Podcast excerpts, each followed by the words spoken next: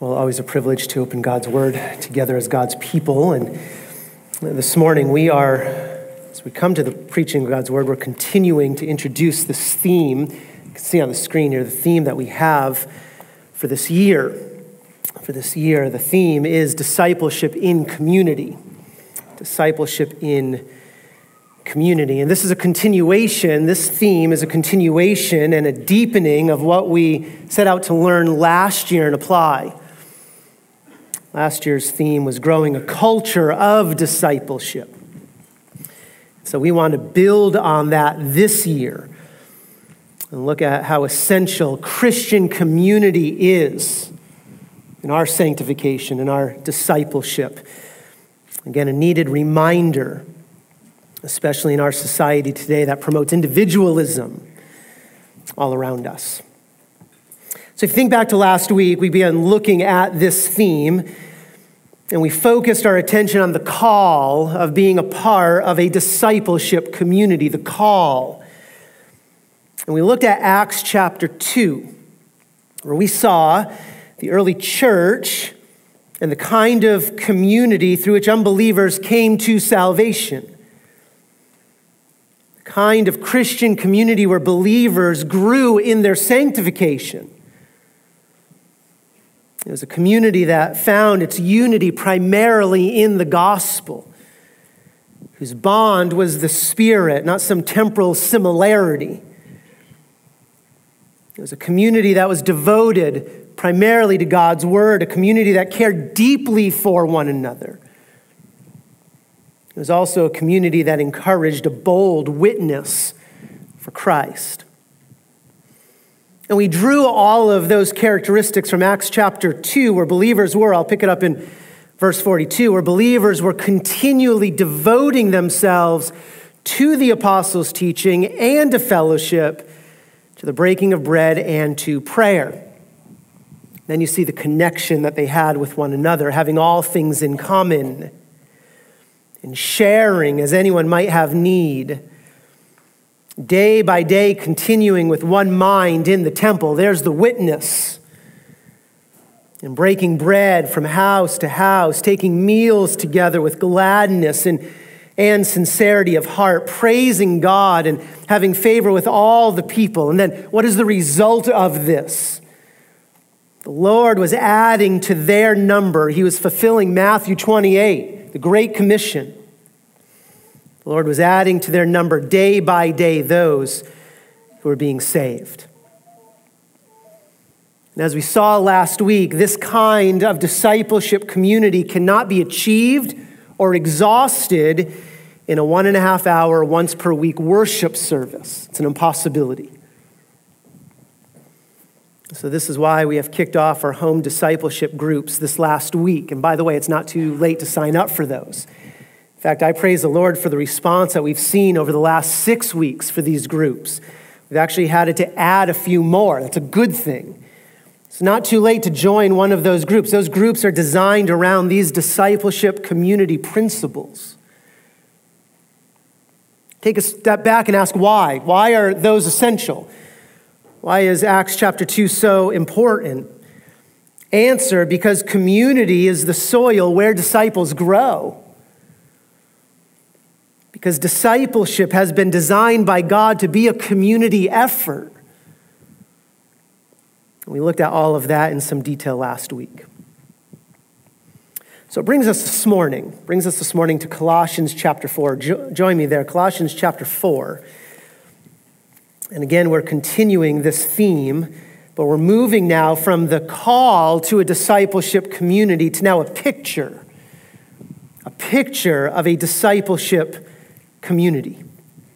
Colossians chapter 4, we're going to be looking at verses 7 through 14.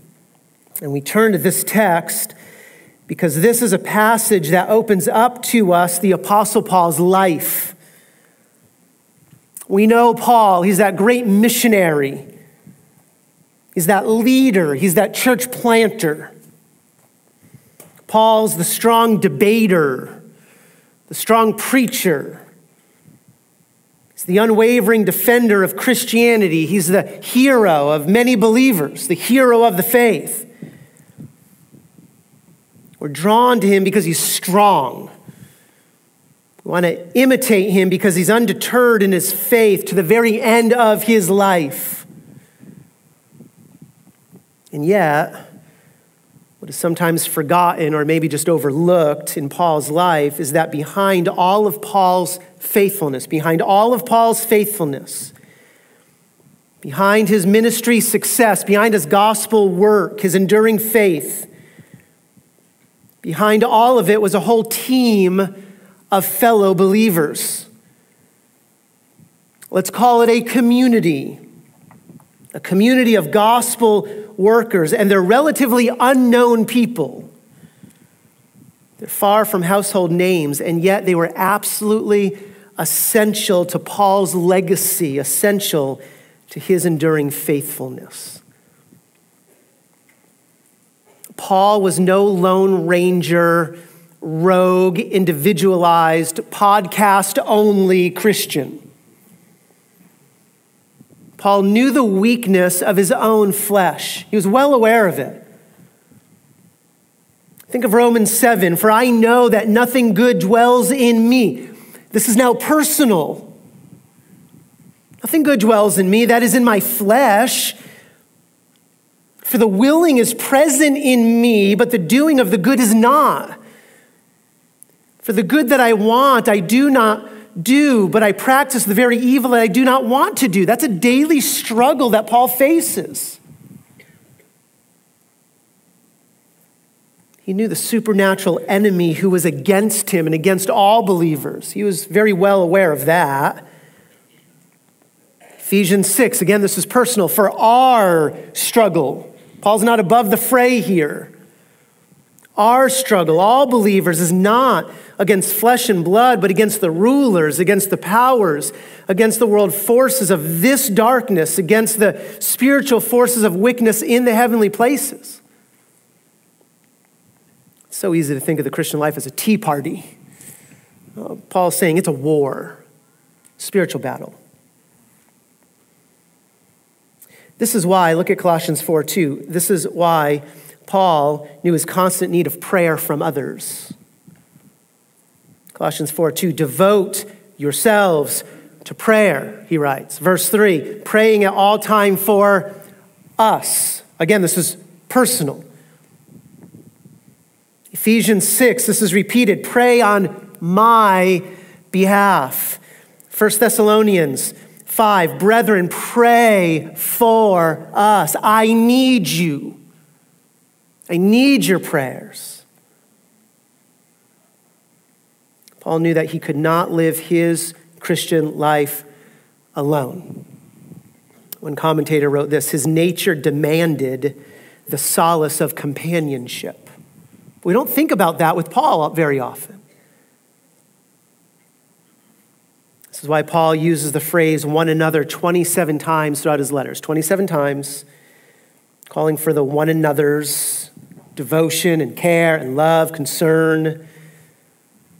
Why? Because he knows full well the rogue Christian falters, the lone Christian fails. Paul knew Galatians 6, the need to have others carry his burdens. He knew Hebrews 10, the need to stimulate one another to love and good deeds. So he knew his need for community, his need for others, which is exactly what we see in these final verses in this letter to the Colossians, where Paul gets very personal here. And he gives us a snapshot of the group that was so influential in his life, influential to his own faithfulness. So, again, let's put it in the words of our 2023 theme. Here's a picture of Paul's discipleship community. Here's a group of men who undergirded his gospel work, men who bore Paul's burdens, men who prayed for his faithfulness and encouraged him to love and good deeds. Let's read the text. It's in our minds this morning. Start in verse 7. As to all my affairs, Tychicus, our beloved brother and faithful servant, and fellow bondservant in the Lord will bring you information. For I have sent him to you for this very purpose, that you may know about our circumstances and that he may encourage your hearts. And with him, Onesimus, our faithful and beloved brother, who is one of your number. They will inform you about the whole situation here. Aristarchus, my fellow prisoner, sends you his greetings, and also Barnabas's cousin Mark, about whom you received instructions. If he comes to you, welcome him. And also Jesus, who is called Justus. These are the only fellow workers for the kingdom of God who are from the circumcision. And, watch this now, and they have proved to be an encouragement to me Epaphras, who is one of your number, a bondslave of Jesus Christ, sends you his greetings, always laboring earnestly for you in his prayers, that you may stand perfect and fully assured in all the will of God. For I testify for him that he has a deep concern for you, for those who are in Laodicea and Hierapolis. Luke, the beloved physician sends you his greetings and also Demas. And you can stop there. You can see how personal this is. The principle is this for every faithful Christian, for every Paul, for every faithful Christian, there is a community of believers that surround him. It's the same principle from last week, just in different words. Discipleship, our sanctification in the Lord, has been designed by God to be a community effort. It's the same principle here. For every faithful Christian, there is a community of believers that surround him. And notice the diversity of this group of men who surrounded Paul. These are men of different ages men of different social statuses. We read of Luke, he's the physician. But then you have the slave Onesimus mentioned in verse 9. These are men of different heritages Aristarchus, Justus. They were Jews. Epaphras, he's a Gentile. So the men of different backgrounds. You see John Mark mentioned in verse 10. He's the one who previously failed Paul. And yet, you also have Luke mentioned here. He's the one who stayed with Paul to the very end. There's different personalities. You have a quiet demeanor of Justus. He's mentioned only in verse 11 in all the New Testament, only here. And then you have Luke. He liked to write. He wrote two of the longest books in the New Testament. Without the support of this diverse group of men, this community, Paul's ministry would not have been what it ended up becoming, and his life of faithfulness would have suffered. So, what I want to do this morning is just simply look at some of these men Paul mentions here. Can't look at all of them. It can't even be in depth as I would like it to be, but we'll look at six of them. We'll draw application from them we can see here the kind of people we need in our lives. We're united in Christ through faith. Yet in turn, we're united to one another because we're all in Christ.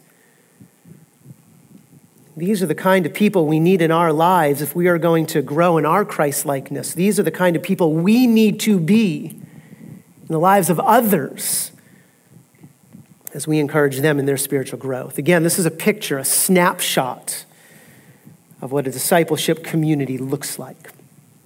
Let's begin with Tychicus.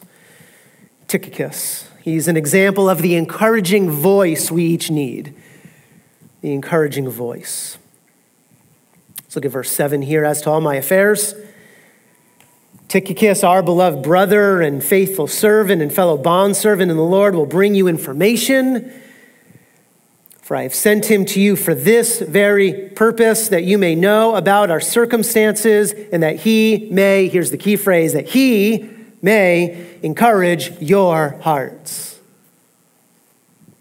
And that word encourage here, parakaleo, to call alongside, to comfort, to strengthen, to summon someone to yourself because you're in need of help. The idea of being the one who comes to someone's aid, giving the help, the assistance, the support they need. It's the idea of holding them up, of reinforcing their faith by your presence, bearing the weight of their burdens on their behalf. It's one word here, but really it's what we saw take place in Acts 2. The early church provided for anyone that had need. They supported, they helped, assisted. So Paul sends Tychicus to encourage, support these Colossian believers. The question, though, is why did Paul send Tychicus to do this? Why this man? Well, the answer is because Tychicus was the man who encouraged Paul at some of the lowest points in his life. He experienced this encouragement, and so he sends this man to the Colossians. When you follow the story of Paul's journey in Acts, here's what you find. You find Tychicus was one of Paul's companions. You find him mentioned in Acts chapter 20, verse 4. And he was someone who was with Paul at some of Paul's darkest hours. And yet, Tychicus' love for Paul did not waver. His faithfulness, commitment to Paul did not falter. So, again, Paul, then, having been encouraged by this man, sends this man to encourage the Colossian church, to do for the Colossians what Tychicus did for him. And notice, Tychicus did not offer superficial encouragement. He was not sent to say, everything's going to just be fine. You know, don't worry, be happy, everything's great. No, notice verse 8. He sent to strengthen the Colossians' hearts, the, the mission control center of their life to strengthen the very seat of their faith, their belief, their assurance. Assurance in their Savior. Sent to bring the encouragement that would relieve their anxiety, that would assure them of God's faithfulness, God's love, His sovereignty, His goodness. Again, I wish I we could go into more depth in, on all of these men, but this is the encourager we all need in our Christian walk. This is the one who undergirds our faith when we are struggling, the one who comes alongside us to fortify us so that we're able to finish the course well. Tychicus here is that living example of who we need in our lives, who we are to be for one another this is the one who encourages one another. 1 Thessalonians 5 encourages one another, and that's a command, by the way, present tense, continually does this. This is the pattern of our life. And builds up one another is that constant blessing, not a detriment to others in the faith. By the way, with all of the one another commands, you will never find the command to humble one another. So if you think you have the spiritual gift of humbling other people, that's not, well, it's not the right spiritual gift, okay? Encourage one another, build up. I had somebody in Massachusetts come up to me and says, Patrick, I have the spiritual gift of humbling you. like, you're getting a letter from the elders next week. Um, and he was the best friend I had in Massachusetts. All right, anyway. It's a rough place. Hebrews chapter 10, same deal. Same deal, Hebrews 10 25. Tychicus takes this seriously to encourage one another, and all the more as you see the day drawing near. Right? Encourage, build up, be that support. No matter how strong you think you might be in your Christian walk, no matter how strong you might think yourself to be, you need to be strengthened. And you need to be supported and fortified in your faith. You need a Tychicus in your life. You need someone who knows your concerns. You need a believer you can call to your side when all hope seems lost. You need someone who will bring you to God's word for answers. Who will not give you superficial encouragement, but will strengthen your heart. Again, behind every faithful Christian, there's a community of believers that surround him. Second, here's another man Paul mentions as part of his gospel team. Verse 10 Aristarchus. Aristarchus. If Tychicus is the encouraging voice we need, then Aristarchus is the resilient spirit we need in our lives. The resilient spirit the one who maintains an unwavering dedication to the gospel, even in the midst of pain and pressure. Notice how Paul describes this man Aristarchus. Paul says he is my fellow prisoner. My fellow prisoner. Paul could have called Aristarchus anything. Could have called him beloved brother, or faithful servant or fellow slave. That's what he used to describe Tychicus. But above any of those descriptions, Aristarchus was best known to Paul in persecution language. He's the fellow prisoner, and this is a word used strictly of one taken as a captive in war. Literally, one who is caught with a spear translate it as my prisoner of war. And remember the setting Paul is in prison, and now Aristarchus is with him. Each time Aristarchus is mentioned in the New Testament, five times, by the way, is mentioned. Each time, it is always in the context of gospel trial and difficulty and pain. Always. Each of the five times. I want to give you one example. It will be on the screen. You can turn there, though. Acts chapter 19. Acts chapter 19, notice one of these examples where Aristarchus is mentioned. This is when he first comes on the scene. You have here in this chapter Paul and Aristarchus in the city of Ephesus together. Ephesus being a place of gross idolatry, demonic activity, a place of magician sorcery. This is the home of the goddess Diana's temple one of the seven wonders of the world during that time. And so, verse 23, it's not surprising. Paul's preaching stirs something within the people in the city. Verse 23 there occurred no small disturbance concerning the way. And what is this disturbance? Well, verse 24 a man named Demetrius, a silversmith who made silver shrines to Artemis, another name for Diana, was bringing no little business to the craftsmen. He's supplying all of the idols they need to be sold.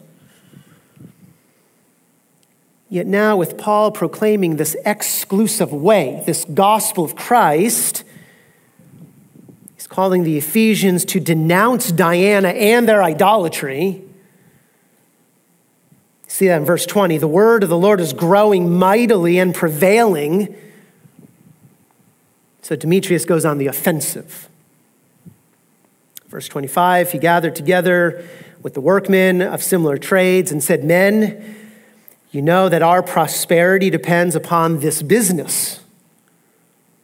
You see and hear that not only in Ephesus, but in almost all of Asia, this Paul has persuaded and turned away a considerable number of people, saying that gods made with hands are no gods at all.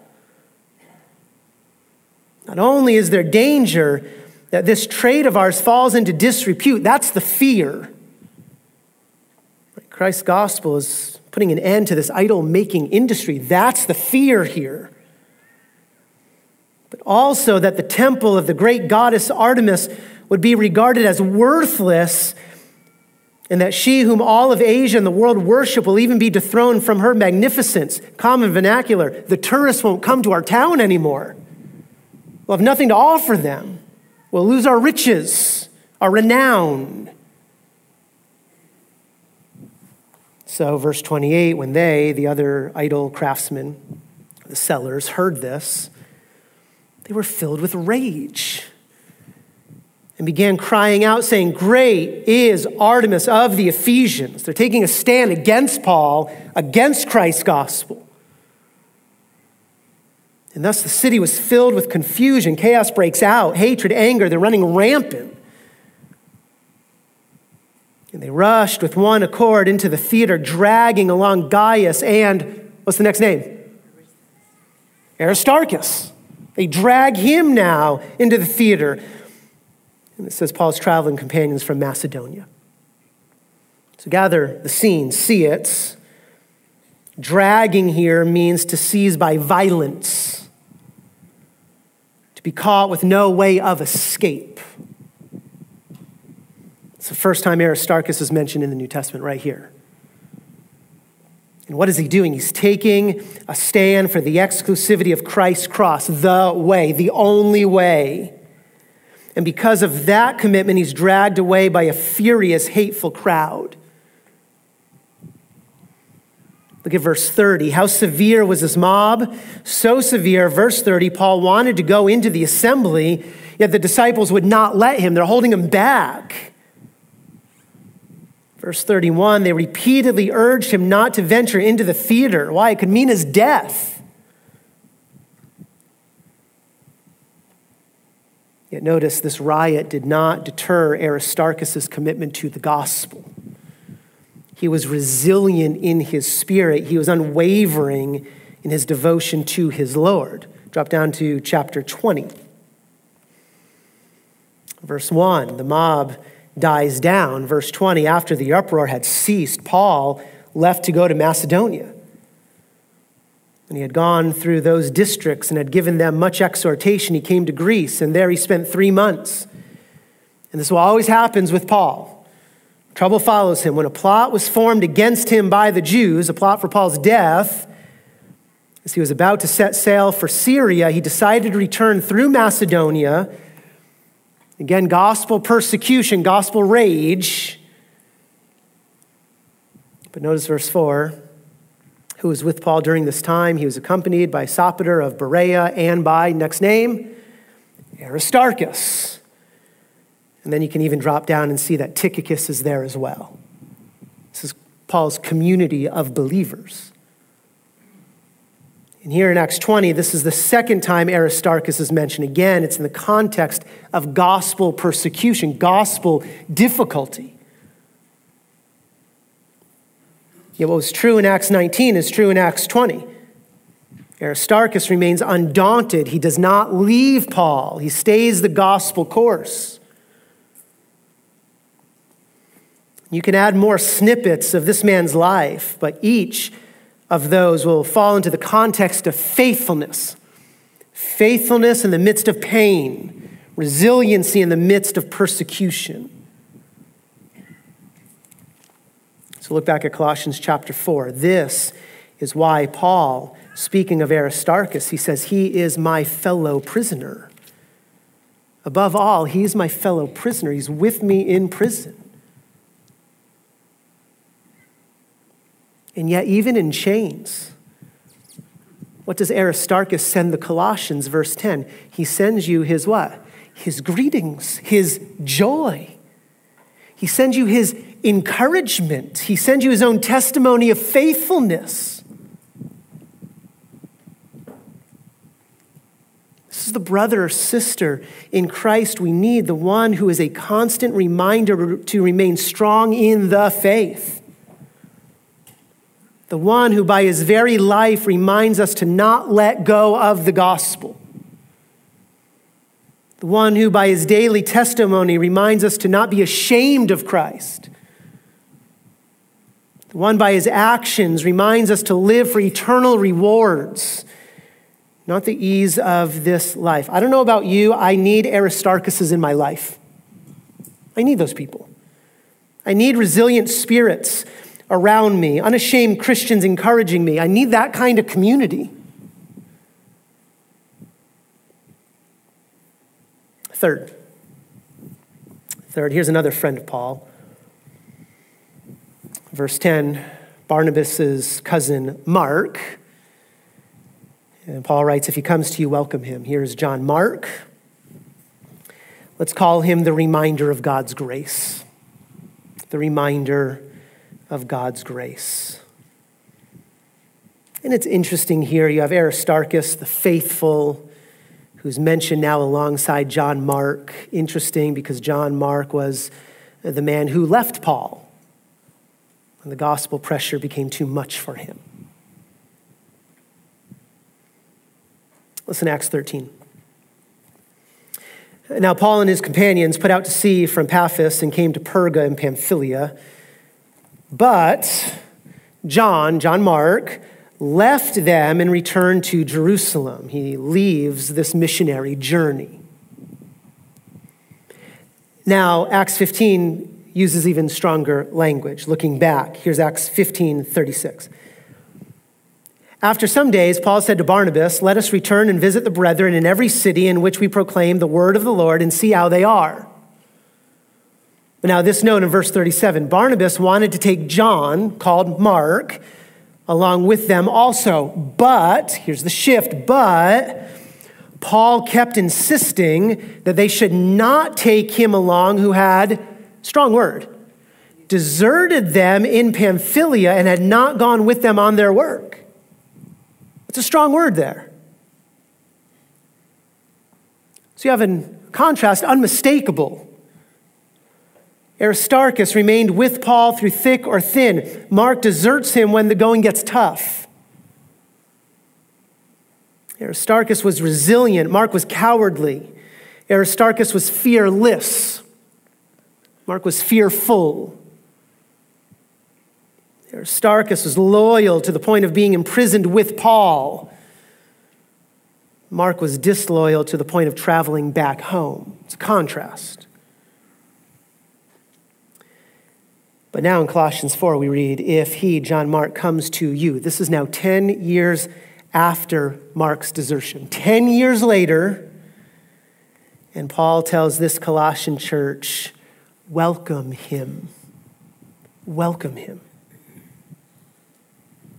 There was repentance on Mark's end, and there was restoration between him and Paul. This is wonderful to see.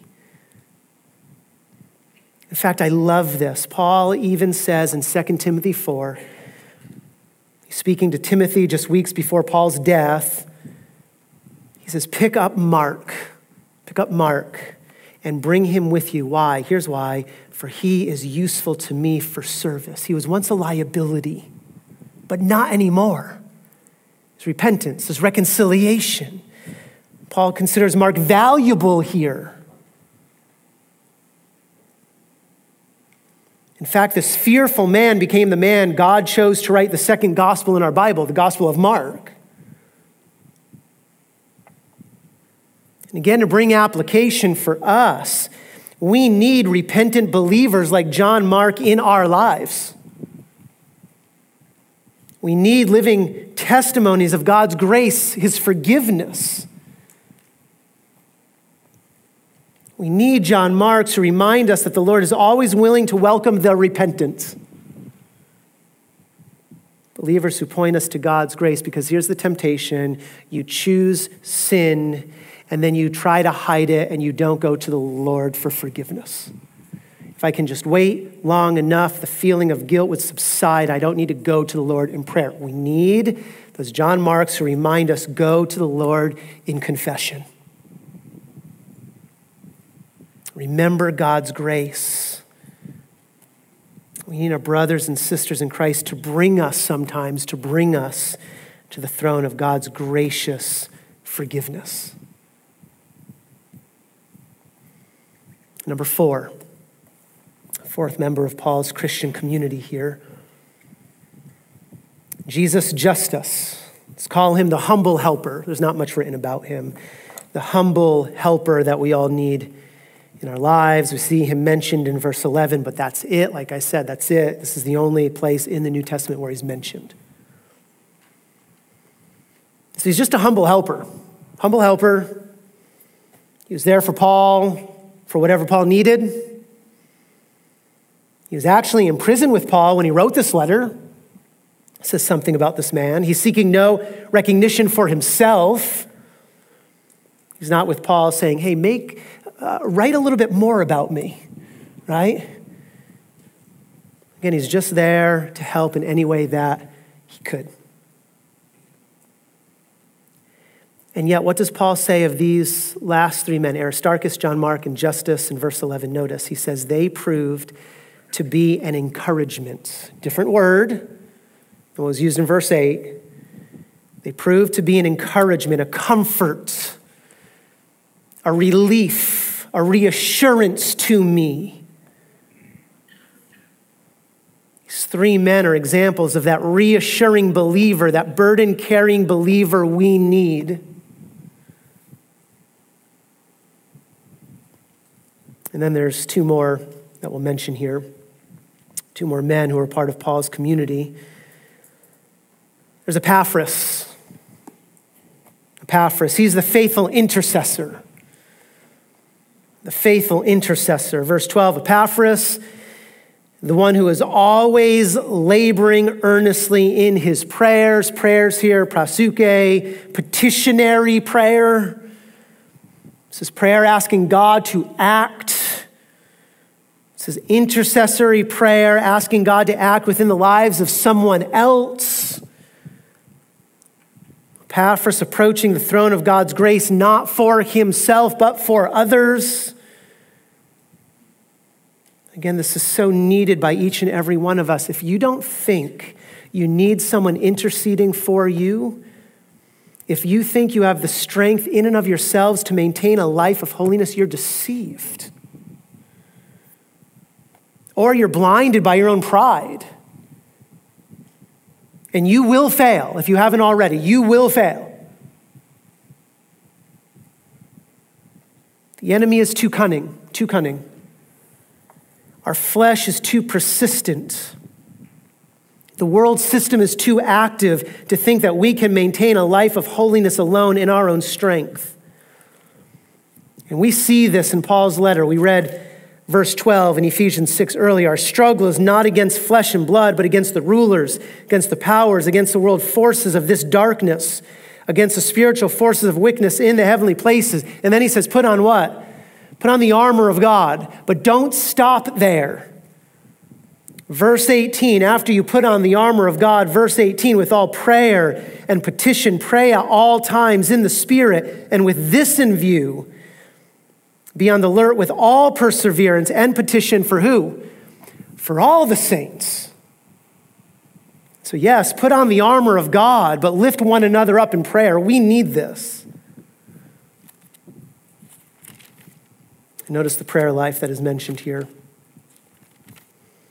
prayer life of always laboring earnestly, always laboring earnestly and the Greek word is similar to our English word agonize. It's similar, it sounds the same. Some translations, wrestling or striving or struggling. Always showing the persistence and the commitment of this man.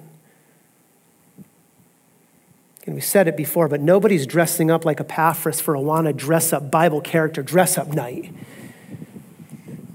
And yet he's so essential to the Apostle Paul's faithfulness in his gospel work. Here's Epaphras going to war for the perseverance of his brothers and sisters in Christ. He knew what was at stake. He knew the difficulty of their spiritual battle. And so, verse 12, he always labored in his prayers that these Colossians might what? Stand perfect. There's a request. Stand perfect, mature, and fully assured in all the will of God. I'm praying for your perseverance. I'm praying for your gospel loyalty. I'm praying for your unwavering conviction for Christ. Do you need believers praying like that for you? If that's the case, then pray like that for other believers. We need faithful intercessors. And then there's one more name just to look at here.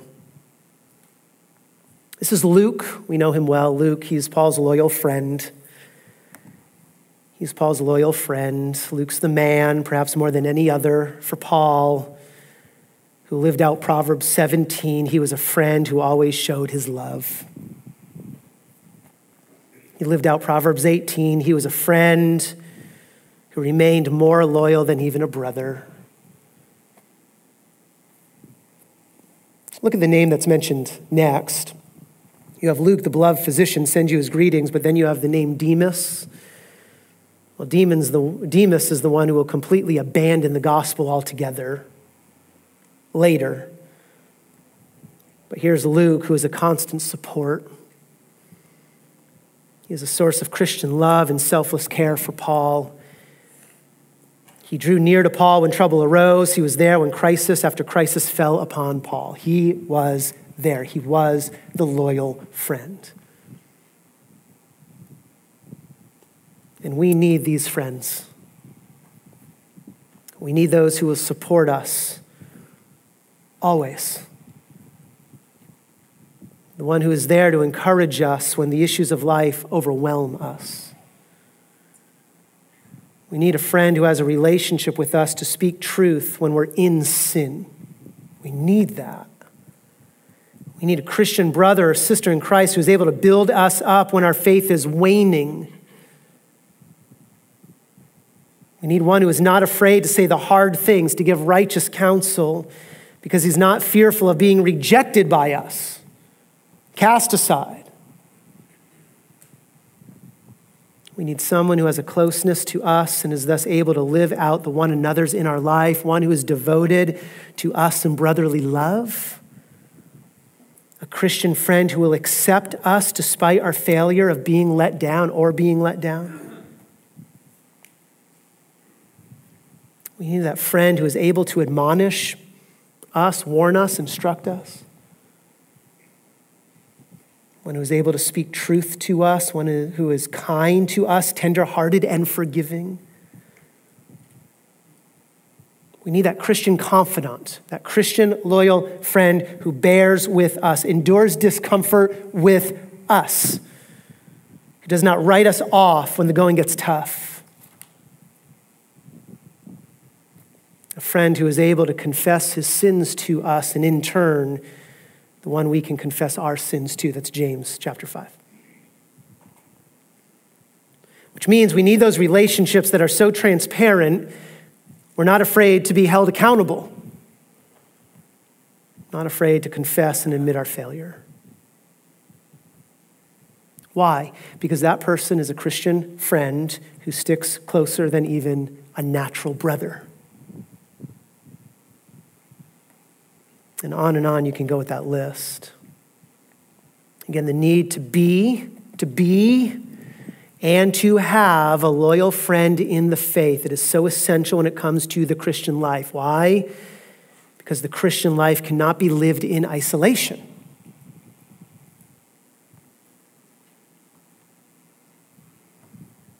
Luke's mentioned at the end of Paul's life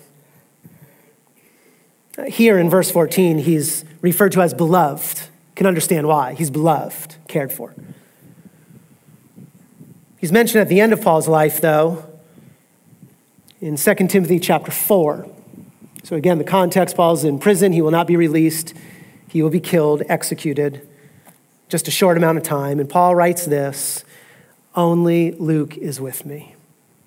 It's an amazing statement. Only Luke is with me. And I think it is because of Luke that Paul could also write before that I have fought the good fight, I have finished the course, I have kept the faith. What is one reason for that? It's because Luke is with me, he's the faithful friend. The point is this the point of all of this, this is this the Christian life was never intended to be lived alone. From the start of the church in Acts 2 through the end of Paul's life, again, the principle we need one another. We're united in Christ, we're united together. We need one another. And so I'll end with the same four questions I ended with last week. Question number one Do you recognize your need for a discipleship community? Do you recognize your need for that kind of community? Question number two, more personal. Are you willing to be a part of the discipleship community here at EBC? It's one thing to recognize it, it's another thing to actually be a part of that. So, are you willing to be a part of that kind of discipleship community? And then, if you are, question number three, what specific steps will you take? What steps? What actions? Question number four. If you're not willing to be a part of that kind of community, if you feel that Christian community is necessary for your Christian life, here's the question why is that? Let's ask it differently. What does that tell you about your own heart? What does that tell you about your own heart? These are necessary questions to answer. Why? Because for every faithful Christian, for every faithful Christian, there is a community of believers who surround them. What is that community that you have? Who are those people? Father, I thank you that when you call us out of sin and out of this world, you call us into a family. You call us to yourself. You call us to be a people, a group together, living that life of holiness. Lord, I pray that you would forgive us as a church for emphasizing perhaps the individualism that we see in this world. Forgive us, Lord, for pride in our hearts, thinking we don't need others That we have the Christian life solved in and of ourselves. And grant us, Lord, a love for you that overflows into a love for one another. And a humble heart, not only willing to recognize, but then take action to be a part of this community that we need, that you call us to. So give us that conviction, that repentance, that forgiveness we need, and that obedience to you. We pray this in Christ's name. Amen.